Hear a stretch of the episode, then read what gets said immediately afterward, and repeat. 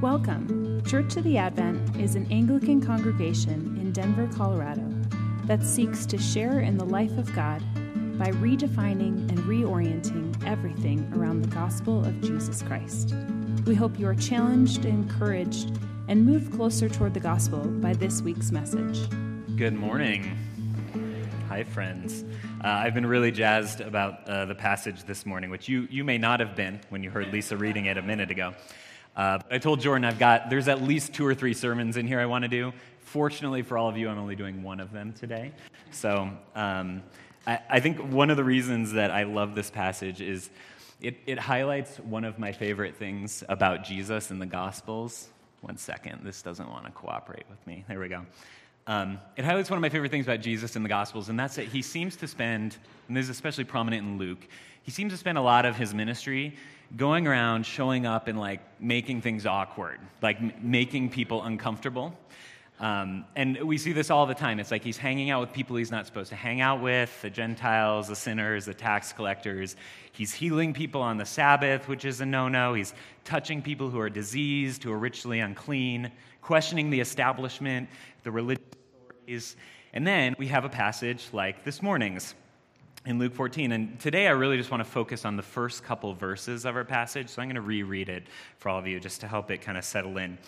So in verse 25, Luke 14, it says, Now great crowds accompanied him, and he turned and said to them, If anyone comes to me and does not hate his own father and mother and wife and children and brothers and sisters, and yes, even his own life, he cannot be my disciple. Whoever does not bear his own cross and come after me cannot be my disciple. So, here, what I love about this is it says Jesus has great crowds accompanying him. Like, great crowds are following him and listening to him. They're eager to hear what he has to say. And it's like, instead of telling them something they want to hear, hey, following me will make your life better, it'll make you wealthy or more fulfilled or prosperous or whatever, he says, oh, no, no, actually, you need to hate your family and your own self if you want to follow me. And it's one of those moments in Scripture where you're like, ah, really, Jesus? Like, sure you wanted to say that? You're, you're not going to build a megachurch with a message like that? And, uh, but he doubles down. Like, can you imagine being in that place where it's like you have this crowd of people around you and, like, this is a thing you have to say?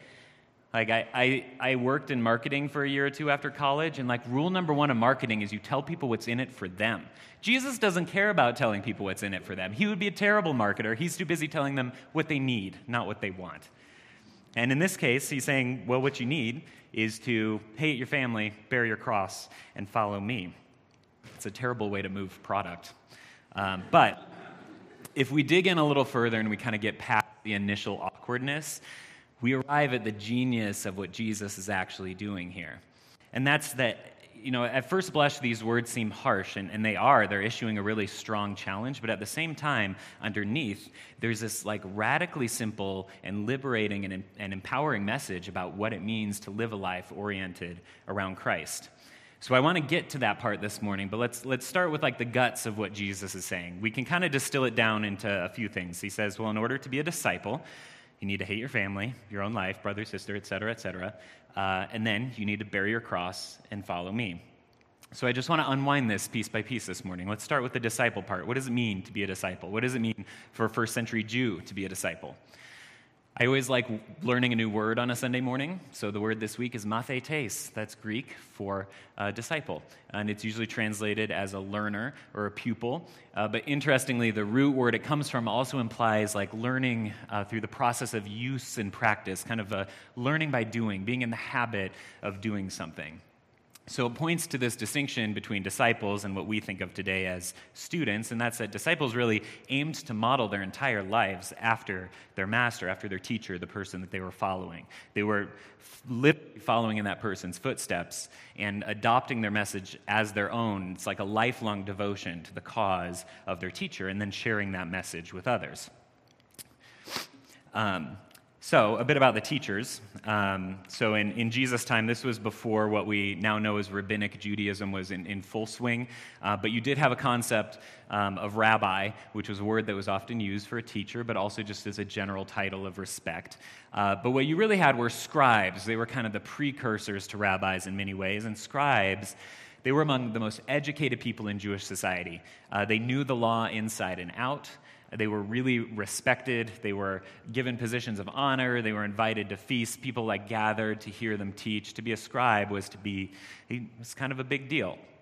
And if you wanted to be a disciple to one of these scribes, if you wanted to follow them, you would actually go through a process of like applying, like, like it's college or something. Like you would apply. Sometimes there would even be a fee. Like you'd apply and pay a fee, and then the teacher would determine whether you were worthy to be their disciple. Uh, so the status quo is that a, a teacher is qualified and a student is qualified. And then we have Jesus showing up and making things awkward. He's an unqualified rabbi with unqualified followers. And uh, I mean, he doesn't have like a formal education in this stuff, right? He was not educated as a scribe. He just seems to indiscriminately like call followers. I mean, a lot of these guys were like fishermen, also not super educated. And like to make things worse, he called them. Like they didn't even have to apply, they were just drafted. That's not how it was supposed to work either. And uh, despite his apparent lack of qualification, his disciples dropped everything immediately, it says in Scripture, to follow him. There was clearly something so compelling, so moving, and motivating about the authority with which Jesus was teaching and the contents of what he was saying that people were willing to drop everything and follow him. And it wasn't just the disciples. Uh, in John 7, we read it says the Jews marveled, saying, How is it this man has learning when he's never studied? Like, what's going on with that? There was something about the authority with which Jesus taught that just didn't compute, didn't, didn't make sense. And the Pharisees sense something different too. We hear about the scribes and the Pharisees mentioned together often in Scripture. It's because most Pharisees were educated as scribes, so you can understand how a Pharisee might feel perplexed, maybe a bit uncomfortable, or even threatened by this Jesus guy who hasn't paid his dues, who hasn't done his studying, who shows up, is breaking all these traditions, teaching with some authority that from their perspective he doesn't have, and kind of bringing people along with him. You could see how that would make them a little bit uncomfortable. So, Jesus, the unqualified rabbi, shows up, and, and he doesn't just say, Come be my disciples. That would have been awkward enough. Instead, he ratchets the awkwardness up to the next level and has this whole thing about hating your father, mother, wife, children, brothers, and sisters in your own life. So let's focus on that part a little bit. Hate your family. We'll, we'll get the obvious question out of the way first. Do I need to hate my family? No, of course not. This is really clear from Scripture. Second greatest commandment love your neighbor as yourself. One of the commandments is about honoring your father and mother. Jesus always talking about loving others. He even tells us to love our enemies for goodness sake. So clearly, hate your family is not the, the direct thing we're supposed to take away here. Uh, I think one scholar sums it up really nicely in saying that hate here, it's not an absolute term, it's a relative one. And if you look at some other translations, um, it's instructive. The New Living Translation says, If you want to be my disciple, you must hate everyone else by comparison. I really like in Peterson's The Message at the end, this is actually, I think, verse 33. He translate it, uh, translates it as simply put, if you're not willing to take what is dearest to you, whether plans or people, and kiss it goodbye, you can't be my disciple. Now, there's certainly something to be said here for the fact that at times following Christ may indeed require you to take a step away from your family in faith in following Christ. This is something that happens all the time. We see families getting broken in situations like this. But there's something much bigger, I think, that's going on here too. If, if you think about what family meant in Jewish culture, especially in Jesus' time before kind of this rabbi disciple model was like really deeply entrenched. Like the, the law was taught primarily within the confines of a family, so usually you were learning from your family about the way God has called you to live and how to be righteous and live a life that's holy. Your life's work typically came from your family. You would you know, apprentice yourself to, to your father or whatever and be a, a carpenter, a fisherman, whatever your family was doing. And it also, your family represented all of your most important relationships. Um, a lot, there was a lot of like extended family that would live together. So these families often would be blended and intergenerational. So a lot of your life's most significant relationships are represented by family. So there's a sense in which Jesus telling his followers to hate their family is, is so much bigger. He's, he's telling them, forget, forget every religious authority that you've ever known. Forget all of your most important relationships. Forget what, whatever significance you derive from your own work. Forget your identity completely and follow me. That's what it takes to be my disciple. So that brings us to the next part of the passage, the harder part, the part that uh, maybe you'd prefer to ignore, that I would sometimes prefer to ignore, where Jesus says, You must bear your cross and come after me. Bear your cross. We tend to kind of trivialize this as a euphemism nowadays, don't we? Like, ugh, I'm out of oat milk again. I got to go to Whole Foods, but it's my cross to bear, right? But this is obviously not what it meant to the listeners in Jesus' time. I mean, to bear your cross had, had a very literal, very terrifying, very visceral meaning. To bear your cross is not to like endure some trial, it was to put yourself to death. Maybe it'd be analogous to Jesus saying something like, hey, if you want to be my follower, you need to submit yourself to death row, right? This, it's like a one way ticket to losing everything. We talk a lot about death in church, um, sometimes about physical death, but more often we talk about other types of death. Uh, in his book, The Cross of Christ, John Stott observes that Paul writes in his letters of three different types of deaths and resurrections. Uh, one is physical death. Talks about death to sin, which is more of a one time event as we're united with Christ and brought into a new life with him. And then there's also death to self, self denial. This is not a one time event. This is something we have to practice daily in our walk with Jesus. So, Jesus was not just talking about physical death when he says, Bear your cross and follow me. Sure, that was part of it.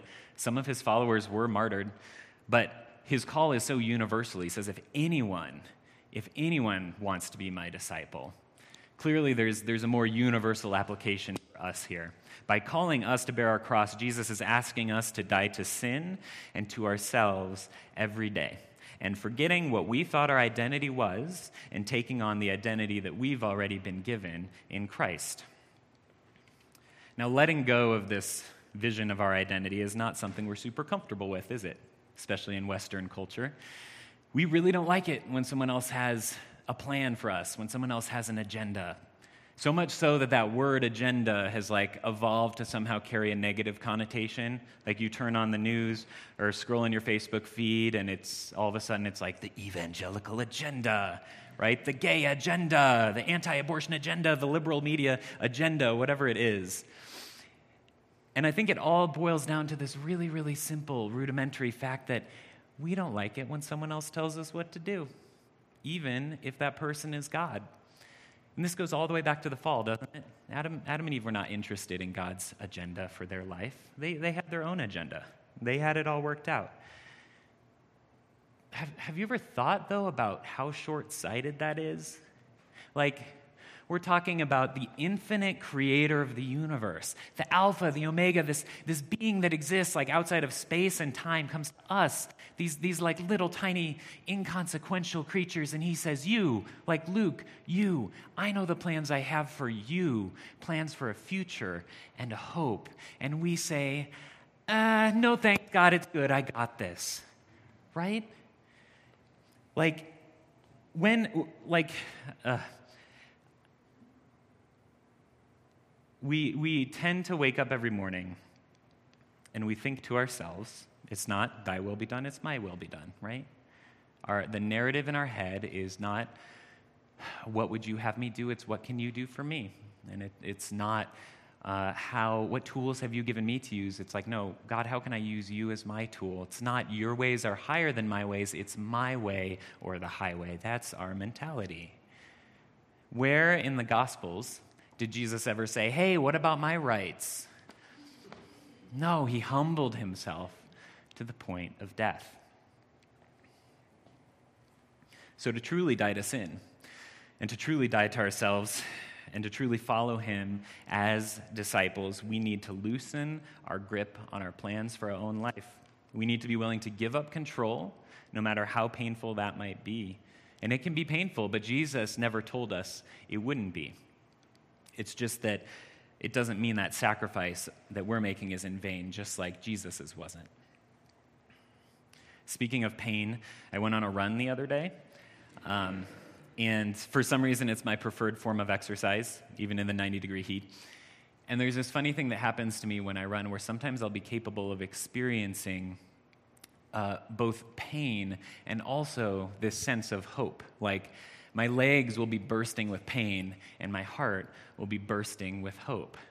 What's with that?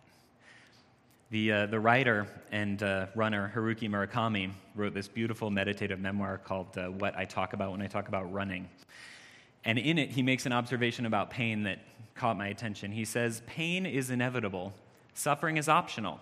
Say you're running and you think, man, this hurts, I can't take it anymore. The hurt part is an unavoidable reality. Whether or not you can stand anymore is up to the runner himself.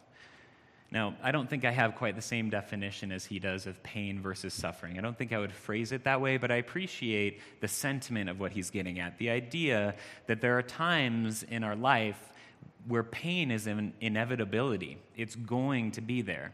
And then, in the midst of that pain, there will sometimes be this ability to access hope. And it's not always apparent, but it's there. It's absolutely there. And I think that the thing that keeps us going in those moments is not our own sheer willpower. I think it's something much deeper than that. Like for me, when I run, is when I encounter God.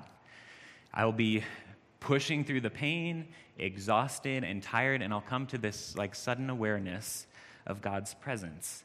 My eyes will be open to the fact that He's been with me there all along. And there'll be these times where everything gets quiet and it's just me and God and my breath and my footsteps and Def Leppard or whatever classic rock is playing in my headphones while I'm running.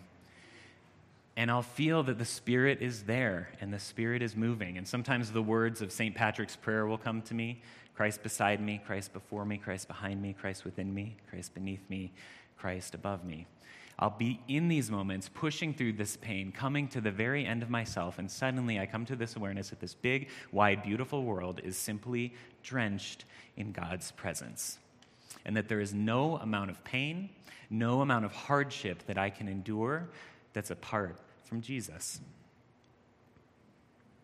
Now, it's easy for this to sound trite because we don't always feel his presence in moments of pain, do we?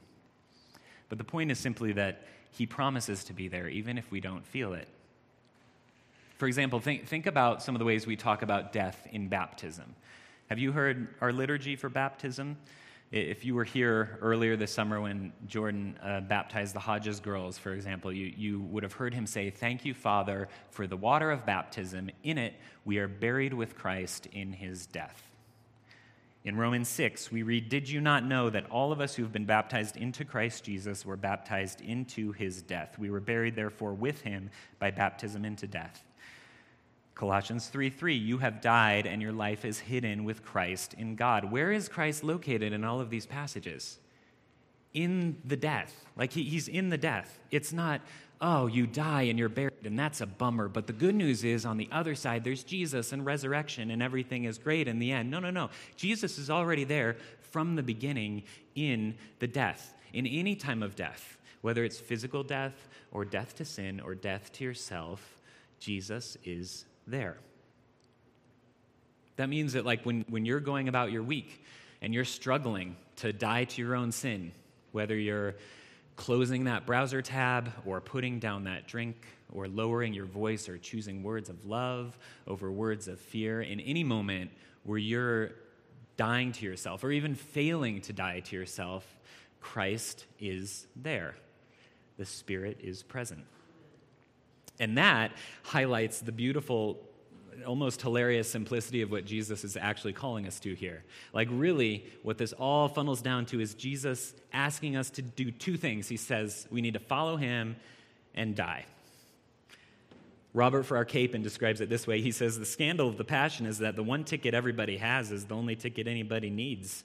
And to be raised up into the new creation, we don't need to be good, holy, smart, accountable, or even faithful. We need only to be dead to our sins to ourselves.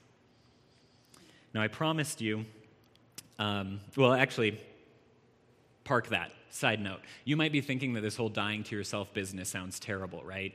Because pain aside, like, doesn't that mean that somehow you essentially cease to exist? Your personality vanishes, so you become some, some Jesus following robot by taking on his identity. We're all the same.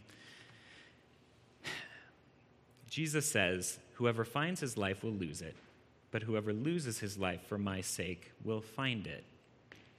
I promised you that Jesus' message here was not challenging, just challenging, but it was also hopeful and liberating, and this is the reason why. Think about what this means. By losing your life, you find it. It's pointing to this paradox that, that you need to be willing to die in order to truly become yourself. Our culture is so worried about finding our own identity, digging down deep, discovering who you really are. But what if the answer to securing your true identity was simply to abandon yours completely and take on Christ? At the end of Mere Christianity, C.S. Lewis reflects on how we more truly become ourselves once we get out of our own way. And he says, he says this He says, Well, Christ will indeed give you a real personality, but you must not go to him for the sake of that. As long as your own personality is what you're bothering about, you're not going to him at all. The very first step is to try to forget about the self altogether. Your real self, your new self, will not come as long as you're looking for it. It will come as long as you're looking for him. And Lewis compares the effect of Christ on our identity and personality to that of salt on food. Why do we put salt on food? We don't put salt on food to make the food taste different. We put salt on food to make it taste more like itself, to bring out its flavor, to bring out its essence. And that's what Christ's identity does to us. It makes us more like ourselves than we've ever been before. Fellow disciples, as we strive to follow in Jesus' footsteps toward the cross, do you see how empowering this is? Challenging, yes, but also empowering. Viewed through this lens, dying to yourself actually places value on the person God made you to be. That means that no matter how you've fallen short, no matter how many times you've tried and failed to die to yourself, no matter how many ways you've messed up, you still have such vast worth in God's eyes. You don't need God because you're worthless. You need Him because your worth is so great that it would break His heart to see it go to waste. And if you open yourself up to Him, if you cede control of your life, warts and all, and rest in God, He promises to restore you like, like a work of precious art back to your original glory. He says, You were fearfully and wonderfully made in the image of God as His child.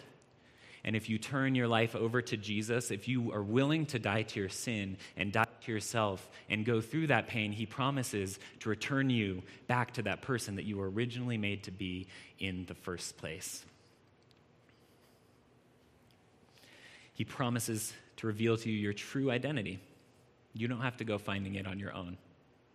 And He promises to restore you to beauty and goodness and righteousness and wholeness. Father, we ask that you soften our hearts this morning, that you open our eyes to the ways in which we've refused to humble ourselves, in which we've refused to release our identity to you. Lord, we desire to sit at your feet as disciples, to model our life after yours. Give us the courage to follow you into our own death, the assurance that you'll be right by our side, and the hope that you will restore us to wholeness that you'll make us more like ourselves than we've ever been. Amen. Thanks for listening. We encourage you to take a moment to reflect on what God might be saying to you through what you just heard. For questions, additional information, and resources, please visit adventdenver.com.